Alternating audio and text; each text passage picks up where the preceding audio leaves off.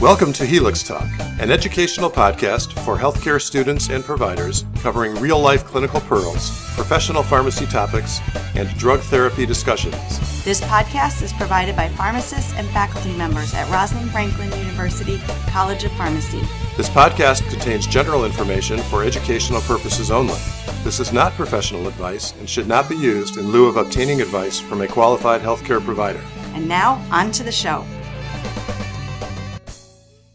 Welcome to Helix Talk, episode 69. I'm your co host, Dr. Kane. I'm Dr. Schumann. I'm Dr. Patel. And the title of today's episode is The Pharmacist Must See You Now A New Rule Requiring Pharmacist Counseling in Illinois. We actually have a very special guest today. His name is Dr. Dylan Moe. He's a uh, PharmD graduate of the College of Pharmacy here at our own Rosalind Franklin University, class of 2015. He's a retail pharmacist in the local area here in the Chicagoland area. He's actually been a pharmacy manager for just over a year now, and he also is a, a, preceptor for the College of Pharmacy here. So, Dr. Moe, thank you very much for joining us today. You're welcome. Thank you for the invite.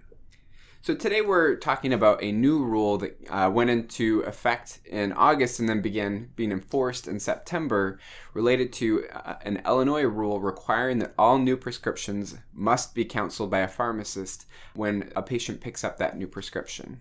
And in particular, we are talking about the Illinois Rule 1330.700, which is the Pharmacy Practice Act's patient counseling rule and this was enacted in response in particular to the Chicago Tribune story that a number of our listeners may have heard about, discussing dangerous drug interactions and concerns about picking them up in a clinical practice setting.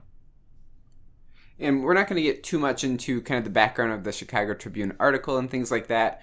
Suffice it to say that it's a very controversial piece, and there's been a lot of discussion about the findings of that article. And for now, we're just going to kind of leave that where it is, uh, and we're going to focus on what the impact of that has been, which is this new Illinois rule.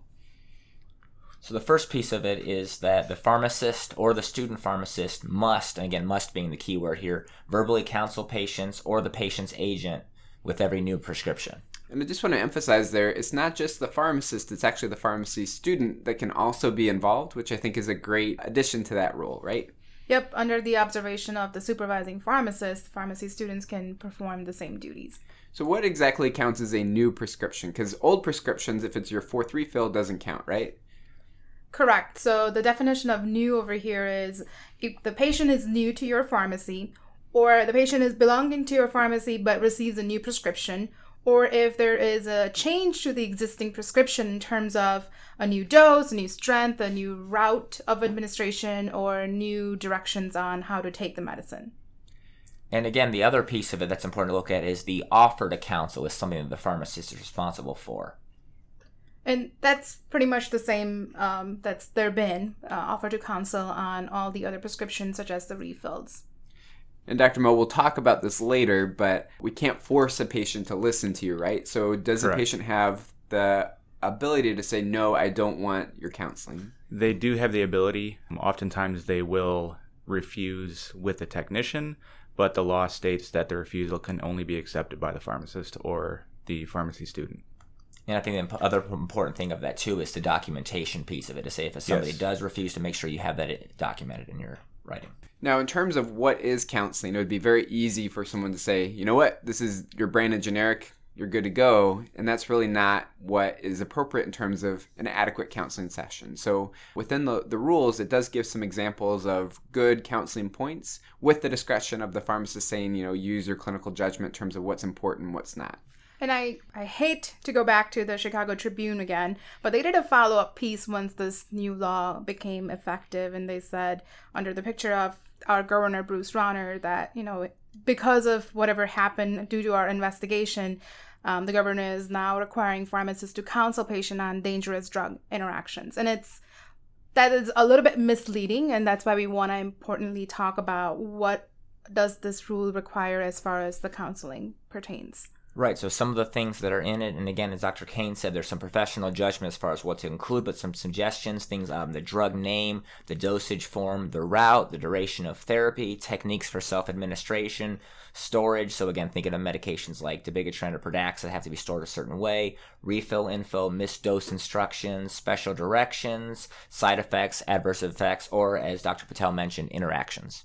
That sounds a lot like the grading rubric we'd use for a pharmacy student, right? And clearly, you can't touch on every aspect for every single patient that has a new or a modified prescription, right?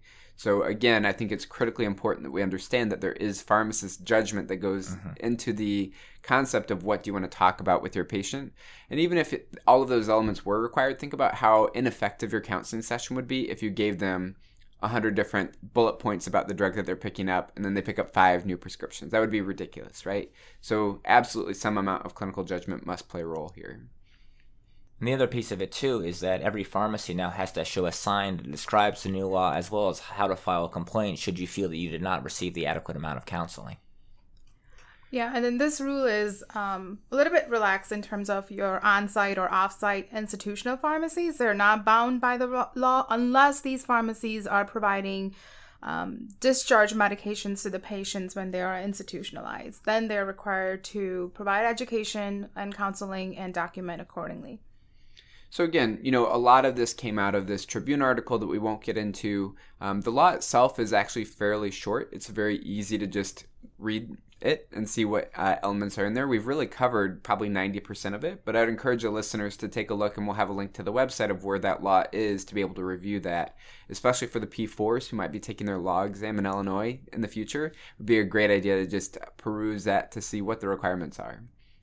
So, with that, we brought uh, Dr. Moe in today because he's kind of on the front lines seeing how this rule has impacted uh, pharmacies that are dispensing medications to patients and are now impacted by the requirement to provide this counseling. So, uh, Dr. Moe, would you mind just telling us a little bit about your pharmacy in terms of maybe how active your pharmacy is in, in terms of prescriptions per day or any other metrics that you can provide us? Of course. I do anywhere from 275 to 300 per day as far as anything specific or unique about my store, I do have a number of senior homes in the area that we actually deliver to. So that there's been some questions raised about counseling requirements when we're doing deliveries because we're not actually seeing the patient or a representative.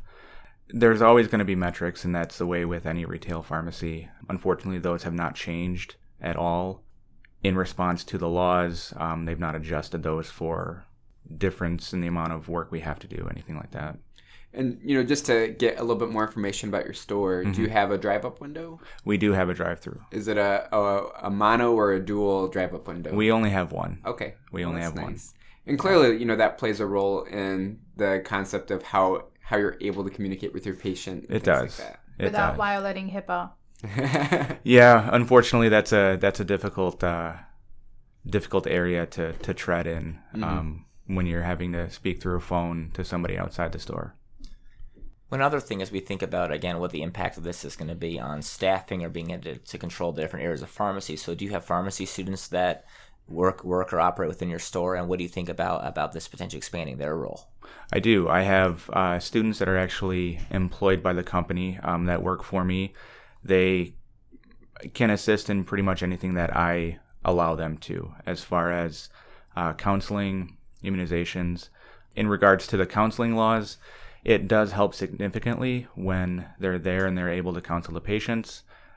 But when they're on the clock, they're working as a technician, so then it's pulling them away from other tasks that they need to be doing. So and as you said, you know, one of the things to think about is your workflow and how this impacts your workflow and your metrics and things like that. And clearly, I, I would imagine it would be frustrating to have the same metrics, but then have more work, which I think happens in a lot of different jobs, right? As you kind of, um, especially as you're in a job for a long period of time, you get more responsibilities without necessarily having more hours to do those things, right? It absolutely gets frustrating because, yes, they haven't really changed anything as far as staffing goes. Now, I will say that the last time I went to uh, a pharmacy to pick up a prescription, at this particular pharmacy I went to, I saw a, a, note that said that new prescriptions cannot be dispensed between 12:30 and 1 because the pharmacist is on a lunch break and they're not able to provide that counseling. Is that something that you've kind of seen as a change, or is that just in that one store maybe that I was at? No, it has been a change. Um, historically, if a pharmacist was on duty by themselves, on a weekend, a nine to five store, uh, there was actually no lunch break. However, since this new law was enacted, there are now 30 minute uninterrupted meal breaks. So, yes, we do have signs posted that the pharmacist will be unavailable between a certain time to dispense new prescriptions. we don't actually close, so the technician is still back there. However, you know, I'm able to go sit down and actually eat a eat a meal. It's crazy that before the rule that that wasn't like built in, right? hmm Yeah, because obviously before that, pharmacists didn't need to eat. Right. Of course not. It was the pharmacist diet plan. You, you just don't eat. That's true. Um, in terms of staffing, has anything changed with that? No, my store actually has had the hours cut, so I have less staff than I did before, and our operating hours have changed. So now I'm open two hours less per day, doing the same volume with less staff. Awesome. So, how are you able to manage this new rule and how are you able to incorporate that as a manager of your pharmacy? I know it's only been a, a month since the rule has been mm-hmm. mm-hmm. forced. So, can you tell us a little bit about your difficulties or successes? So, difficulty is the company that I work for, they are very broad in terms of what a new prescription is. A lot of physicians now use electronic prescribing, so a patient will go to their physician, normal yearly checkup, they send in all new prescriptions of all their previous medications. In our system, it shows that it's new. However, if you review the profile, clearly they've been on lisinopril for three years. This is not a new prescription for them. However, the company I work for counts that as new and says it's required counseling. So I can see that it could be frustrating if uh, the Illinois law is less restrictive, but then your corporate rules are a little bit more restrictive in terms of the counseling requirements. That probably also conveys a little frustration to the patient too. It does. You know, they they're told by the technician that because this is a new prescription, they have to be counseled by the pharmacist, and they look at the technician and say, "No, this is not new. I've been on this for years." However, they still have to step over and be counseled by the pharmacist. Oftentimes, those individuals are the ones that say, "I don't need counseling. Just give me my prescription."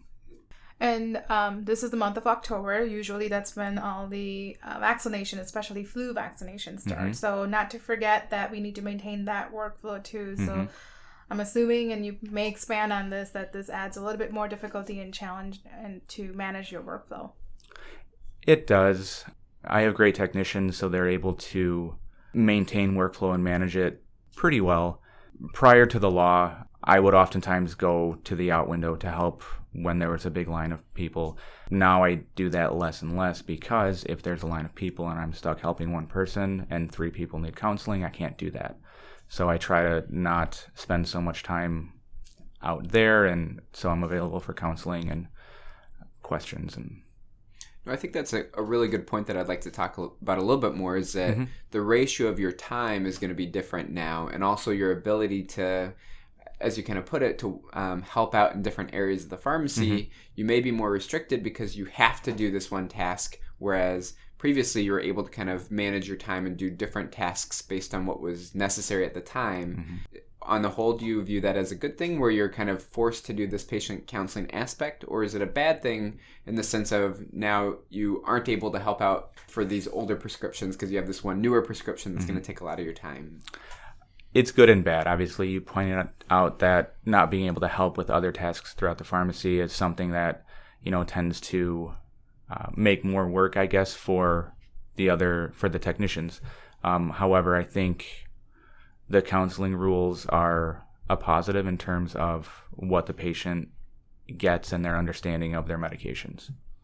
And actually, to kind of, I'm going to move off that point, but on a similar uh, plane is so we think about again the role of a pharmacist and really focusing on some of those clinical outcomes. Do you feel that this new rule may improve uh, patient perception of what a pharmacist does? Because again, they see you more in that natural habitat of doing the counseling, maybe versus some of those other tasks. Yeah, it absolutely does. Um, you know, I've had a number of patients thank me for giving them information about medications that they would have no idea. Um, a lot of ER prescriptions that, you know, ER docs and ER nurses don't necessarily go over medications with the patient. They give them their their pieces of paper and then they're off. So having to discuss that with them is definitely a positive. I think maybe a corollary to that is not just about their perception of the pharmacist, but maybe also do they feel like they're able to uh, use their medications in a safer way, where they know what to expect, they walk away, their patient satisfaction outcomes in terms of I'm familiar with my medication, I know what to look out for, their overall competency of their meds is better. Yeah, I absolutely think so. You know, I've had a number of people that have been on, you know, we'll say Cipro, for instance, uh, for a number of times. And, you know, a new one comes in and, you know, this discussion about, say, the metallic ions, iron and, you know, calcium. We know you can't take Cipro with those because it binds to it. They've been on it numerous times before. Nobody's ever told them that, you know, so they'll take their Cipro with a big glass of milk, you know, things like that. So, um, I think their understanding of their medications and the obviously the perception of the pharmacist has has increased. And perhaps, you know, um, that's one perception of the pharmacist. But when we talk about pharmacy perception and the Mm-hmm. environment itself, I guess it doesn't feel so much like a McDonald's, you know, queue or a drive through, where if they are approaching a drive through, they know that if it's a new prescription, it may take a little bit longer because the pharmacist has to counsel. Or if they're coming in with a new prescription for an antibiotic, like you mm-hmm. just mentioned, that they need to spend maybe a couple more minutes, even if they have their kid crying in the car, that, you know, because you need to educate them on. Mm-hmm. I wonder too if that uh, changes the patient's viewpoint on the utility of the drive-up window. That maybe they're less likely to use it because they they know that they're going to have to, you know, quote unquote, sit down with the pharmacist for a little extra time, and it's not a simple transaction. And maybe some of those more complex patients won't go through the drive-up where they're taking 15 minutes in the window, and instead would go in. Whether that's true or not, I don't know. Uh, Uh, one would think and one would hope. Um, however, not always the case. You know, I just had somebody uh, discharged from a significant stay in the hospital, and they had, I think, six different meds, all brand new to them through the drive-through. You know, so I was there, which I'm okay with. I was there for probably ten or fifteen minutes, going Right. through each one with them, and I have no problem with that. But you know, as you look out the window and see car after car after car after car lining up behind them, you know the car behind them is not going to be okay with that. So, and even just the ability to communicate is so different in person versus uh, through the phone or through the microphone. At least in many of the pharmacies I go to, because of the glare on the window, it's Yeah. hard to even see them. And then even like you know the nonverbal cues and stuff like that. It's just a completely different environment. it is. It's it can be difficult at times. I try to do the best I can. Well, with respect to that, do you have any metrics on your average wait time for a patient to go from beginning to end, and has it changed with the the new rule? There are metrics as far as having prescriptions done by their promised time. The there's no set amount of time that it has to be done within, so we don't have a timer um, that's going. But you know, obviously, if we tell somebody it'll be ready in an hour and a half, they the expectation of it being done in an hour and a half is still there. You know, so it's really um, on us to determine what we can actually do in the given amount of time. So I guess maybe subjectively, would you say a wait time is a little bit longer than it normally would be because of the new rule, or have you been able to manage it where basically everything's the same from a patient perspective with regards to wait time? We've we've kicked it up. We've we've extended our wait times just because we know there is going to be a significant amount of time taken out of what I'm able to do. And I assume you're the only pharmacist working. We should have clarified that earlier. Um, for the most part, we do have overlap later on in the day, so there is a couple hour overlap, but that's used for our pharmacist lunches, and then essentially just catching up from what we had to do in the morning. So you, you kind of gave a couple examples of how patients left with better understanding of how to use their medication and how to make a safe use of those medications. Um, so I can conclude that one of the pro of this rule is that patients do have better understanding, and on the flip side, pharmacists have that fulfillment of their obligations, you know, career obligations too. Um, but as far as the counseling goes, and maybe this was something that you were doing already, but in order to fit this requirement into your current uh, workflow, um, do you have tips or tricks that, you know, I have a, a five bullet points that I want to go over, and that includes everything about this medication, or then you have a strategy to attack four new medications versus just the one new medication? How do you fit it in? It's a good question. Um, as far as one versus multiple, when there's multiple, obviously I'm looking at the specific things about the drugs, the more important things, I guess you can say. You know, I'll sometimes leave out storage. Um, I typically go through the drug name, directions, dose, and then major side effects or adverse reactions.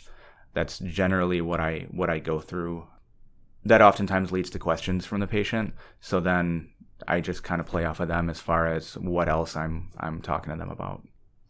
So, so kind of to take it again back from the patient back to you yourself, uh, how how has the new rule impacted your morale at your job and your overall job satisfaction, as well as maybe the satisfaction of, of your employees, your technicians, your colleagues? So I am all for it. I like it. You know, I went to pharmacy school to be able to do this. Exactly, this is exactly. this is part of it. So I have no I have no problem with the new counseling laws. Um, I think it's beneficial for everybody. It keeps me up to date on, you know, think when it first started, I was looking at a lot of different drugs and going, man, what do I remember about this? But I like it as far as um, job satisfaction. I, I'm still satisfied with my job. The fact that I don't want to say lack of lack of help, but the non-increase in help makes it difficult at times. But I think overall, I'm I'm still pretty satisfied with my job. And then you kind of mentioned a little bit about technicians that you know that you have feel like you have less of an opportunity to then kind of go and assist if there is a long line f at the, the drop off window, for example. So how have how have they responded to this? Um, they're taking it in stride. They know it's a law. They know it's something we have to do. Um, so they're doing the best they can with what we're given.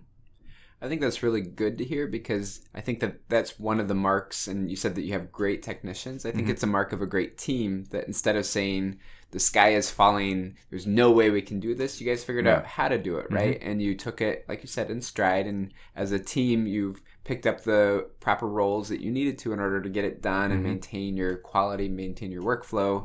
Um, I'm sure not all pharmacies are that way. I think that some probably aren't able to maintain the quality and things like that. But it sounds like you guys have done a really good job with that, and it probably speaks to your teamwork and to your uh, the team that you've built, right? Yeah, I mean, we try. Some days are better than others, obviously. Um, you know, there's days when we all leave and don't want to go back. Um, but I think overall, we have a great team. And I know earlier you mentioned kind of a typical patient response, especially that patient who's filled their Lipitor 900 times and it's the 901st. And a retail pharmacy computer says you have to do it again, right? Yeah. You have to, it's a new prescription. Yeah. Aside from those patients, which I totally understand um, the, the level of frustration with that, for everyone else where it's a genuine new prescription, what's the typical reaction that you're seeing? Have patients kind of grown accustomed to it yet or not, or do they even notice the difference? They're starting to become accustomed to it. Typical reaction is, why am I doing this? You know, why, why do I have to talk to the pharmacist? You know, I, I discussed this with my doctor. He already told me about it. And then when I mentioned something that clearly the doctor did not, you see kind of a light bulb moment with the patient that, okay, this is, you know, this is a good thing then. So, Yeah, and as you said, again, it's it's getting back to I think what we all studied for and trained for is the opportunity to sit down and really go through the risks and the benefits of these medications individually with an individual versus kind of a rubber stamping. And I think with a silver lining approach, it does give you more of an opportunity to do exactly that. It does. It's. Uh, I think people are starting to realize that you know prescription medications aren't just something that are benign. They don't have any issues, things like that. Um, they're starting to realize why they're actually classified as a prescription.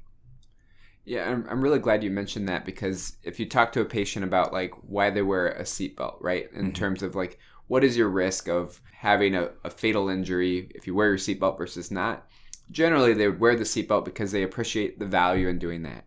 If you talk to them about though one to two percent risk of bleeding of a nearly fatal bleed on their warfarin, when you actually address that, I think that it really puts into perspective how dangerous some meds are. And if you don't know how to properly monitor them in terms of self monitoring, it's the equivalent of not wearing your seatbelt, hanging your head out the car, you know, doing really not smart things that um, if you were properly educated, you know, hey, the melena isn't normal, or um, this really horrible headache and I'm on warfarin, not normal, right? Things like that are really important that I do think it is this critical critical mass where once a good number of patients understand the importance of the counseling that it becomes you know second nature that that's just what happens when you go to a pharmacy And if you think about the advocacy of pharmacy profession in general, we are all striving to get the provider status.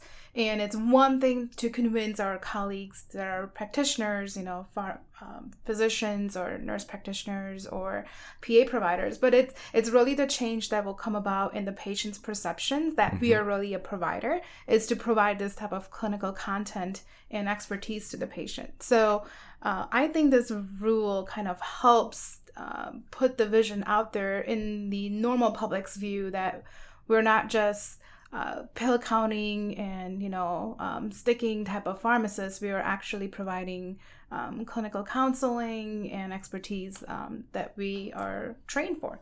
I think it's worth mentioning illinois is not the first state to do this. Like we are not alone in having this rule.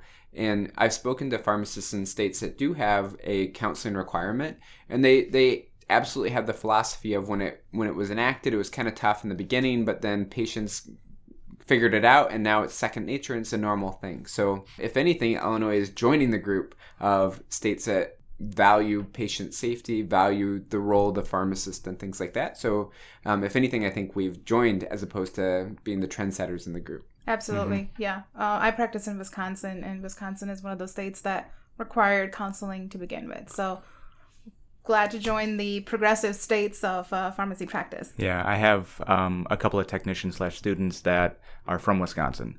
You know, so when they were working and we started the transition, I would ask them, "Hey, how do you guys do it up there? What is, you know, what's kind of the workflow? What's the role? How does it work up there? You know, to kind of get some a little better insight as to how we can transition down here. Learn from the best practices. Yeah. yes. Yeah. You know, one thing that I think is interesting to talk about is kind of the rationale of from the patient safety point of view, the pharmacist point of view, but also kind of the the corporate point of view. That generally speaking, this is not in the interest of a, a retail pharmacist from a economic standpoint to provide this service. So what's interesting is that, like many other things in life, sometimes you have to have a requirement of you have to counsel in order for a corporation, let's say, to do the right thing. Mm-hmm. Um, and I think that this is a great example of that. That um, it would be very unlikely that a pharmacy would require all new prescriptions to be counseled, given the effort, the time that is involved in that. Mm-hmm. Um, but it is in the best interest of the patient. So uh, this is one of those circumstances where economically, for an individual store, maybe not a great idea, but in terms of what's the right thing to do, it's a really good idea, and uh, that law I think plays that role. So hopefully, other states will be thinking about. Illinois did this. Is it time for us to do this as well? Uh, Dr. Moe, if you were to sit down with a legislator uh, from any other state that doesn't have this rule, what are some of the things that you talk to them about? Either elements of the law that you think are really good or really bad to avoid, or um, just the rationale to do it or not to do it? I think uh, the law as it's written is is sufficient. It requires counseling on new prescriptions. The way the law is written, um, it does clarify as far as, say, Schedule 2 prescriptions, because those have to be new every month. Um, the law states those are not required counseling if the patient has been on them historically. Um, so I think the, law, the way the law is written is sufficient. It provides a great uh, experience for the patient, great information for them as far as the implementation, I, there still needs to be some work with the retail pharmacies and what they can do to provide an efficient way to do this as far as staffing goes, as far as hours goes, and things like that. Because, you know, you don't want an increase in errors on other prescriptions because we are moving so fast trying to get, you know, these things done because we know we're going to have to counsel all these patients. Um, so I think there's there's multiple avenues that have to be uh, looked at as far as proper implementation. What about you guys? Are there any elements um, that you think are really important, or that you would try to avoid in uh, a new law for a different state? And I think one of them, I think, was said is to, to really have a clear um, understanding of, of, again, about unintended consequences and just making sure then that as it's put into place, that it's not, you know, going to have, is it an impact on another piece of it, whether it's the order verification piece mm-hmm. or the filling piece of it, that, that there's nothing else that kind of gets squeezed in as a result. You said, all right, you know, our time is, is stuck. It's, you know, we have a certain amount of time allotted and this takes up a piece of it. So everything else just kind of gets the short shrift. Mm-hmm. And so I want to make sure, again, to, that that's not the case, that, that there is some sort of change in the workflow or understanding about, about the numbers piece of it that that needs to be addressed. Mm-hmm. Yeah, in my opinion, I think, um, like Dr. Moe said, the law is written sufficiently to let the independent pharmacies or the corporate pharmacies to assume the role and fit this into the existing workflow. Um, but what I am more interested in knowing is that the practice has really changed after the implementation of the law, and I, I guess it's it's not going to be something that the state will require for pharmacies to measure. It will be upon the independent pharmacies or the the corporate pharmacies to kind of collect their own data and see have we increased the the pharmacist satisfaction of the job that they're doing this now? Or have we increased patient satisfaction on the services they are receiving? Or have we increased the pharmacy technician satisfaction on what the overall workflow like or the job burden is like? Mm-hmm. that's a great point dr patel because i think that burden if you will for to collect that kind of data is really on the store itself because if they're not doing a good job taking care of their employees or improving satisfaction of their patients employees and patients are going to go somewhere different at some point if they don't foster that relationship. Mm-hmm. So, for sure, not necessarily not needed part of the law, but absolutely these stores should be thinking about that to make sure that they're still getting the highest quality pharmacists that they can get and that their patients are coming back, right?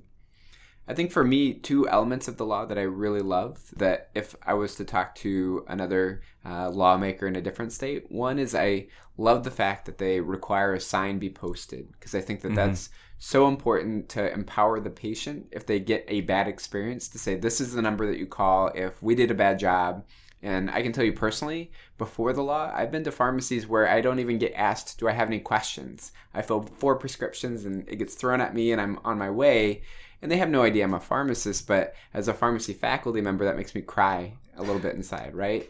So to have that sign that says you should be counseled on this, it's not just do you have questions, it's a legitimate counseling session and you are entitled to that i think is really important. And then the other thing that i think is really important is that they weren't incredibly prescriptive about what you talk about. And when i first read the law and again the listeners it's linked on our website at helixtalk.com they have like 10 or 15 elements that could potentially be included in a counseling session. Mm-hmm. And when I was reading that, uh, the the thing that says like use your clinical judgment is at the very very end. Mm-hmm. And I was thinking, holy cow, there's no way that you're going to talk about 10 elements for every prescription. So I love the fact that they gave a lot of good examples, but they still left it up to the pharmacist as long as that isn't abused where the pharmacist says, well, in my judgment, I just have to talk about brand and generic. Clearly, that's not appropriate, but to offer that judgment call, um, I think highlights our role as professionals, as um, content experts, and I think that that's critical that you're not basically prescribed that you have to talk about these five elements every time. That they do offer some leeway, and I think that's really important. Right, because again, there's going to be situations where you think of something like a, a bottle of simethicone that may not have, you know, quite the emphasis on storage of something like, again, mentioned the dabigatran or something like an insulin as well. So the ability to, to focus on what is the biggest piece of it for that individual medication. Mm-hmm. So, Dr. Kane, I know you mentioned your experiences prior to the law, but I can't help myself but share a couple experiences I had myself after the law was implemented. Uh, one prescription was for my mother, so I was going to pick it up, and the pharmacist was very adamant about counseling, despite I told them that I'm myself a pharmacist, and they were almost doubting me. So kudos to that pharmacist. They finished the counseling. And then just last week, I went to pick up my own prescription from a local pharmacy, and the pharmacist did not even ask if I had any question about the prescription. We're still seeing two sides, and I was actually looking for the sign to see if there is a sign posted that it's required by the law and I can call if the pharmacist didn't do so. It was the end of the shift, and our pharmacy was almost closing, so then I, I didn't do so. But we're still seeing them, some discrepancies here. Um, maybe the, the law is very fresh, and uh, the complete implementation, especially within the corporate or chain pharmacies, has not happened yet. Mm-hmm. And I think that, you know, for any law, you're going to see an adoption time period where there is that kind of transition period. But, you know, especially for the listeners, as healthcare providers, as patients, we should be holding the feet to the fire of the pharmacies and the pharmacists. If they're not doing their job, then at some point it has to come back on them to be doing their job because there's a reason that the law is in place. I think from a patient safety standpoint, you can't tell me it's not a good thing for that. And I think that that should be our highest priority of all time, right? I, I hope that in the future we don't get this regression down to brand and generic counseling. Um, but if we do, I, I do hope that all listeners uh, strongly consider, you know, providing that feedback back to the state, or the state has a mechanism to be monitoring and tracking and potentially punishing if they're not doing what they should do. So to kind of summarize, you know, this new rule took effect in the state of Illinois in um, August slash September of this year. So we've had basically a month under our belt, so things are quite new. And currently, the, the rule says that if you fill a new prescription or you have a modification of your prescription in terms of dose, frequency, things like that, that you have required counseling, and it is the patient who can defer that counseling, but they have to, you know, have a written uh, deferment of that counseling opportunity. Right, and there are there are also a number of components of the counseling piece, ones that are considered or recommended options, but however, there's a lot of flexibility given both time and the individual medication about what may or be may be more or less vital for that individual prescription. Then the, the pharmacist can use that professional judgment to determine what, what to focus on during that counseling time. Exactly, and the the new counseling laws are absolutely beneficial for the patient.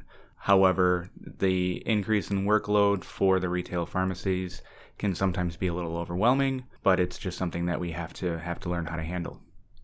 And to the listeners, I would like to remind that this law is nothing new for the other states. They're already doing it. So Illinois is following some of the, the states in um, providing this counseling and making it mandatory. But I think it's important as, as a nation, as we're trying to get gain this provider status, that we not only do so in the eyes of other healthcare providers, but do so in, in the eyes of our consumers, which are our patients.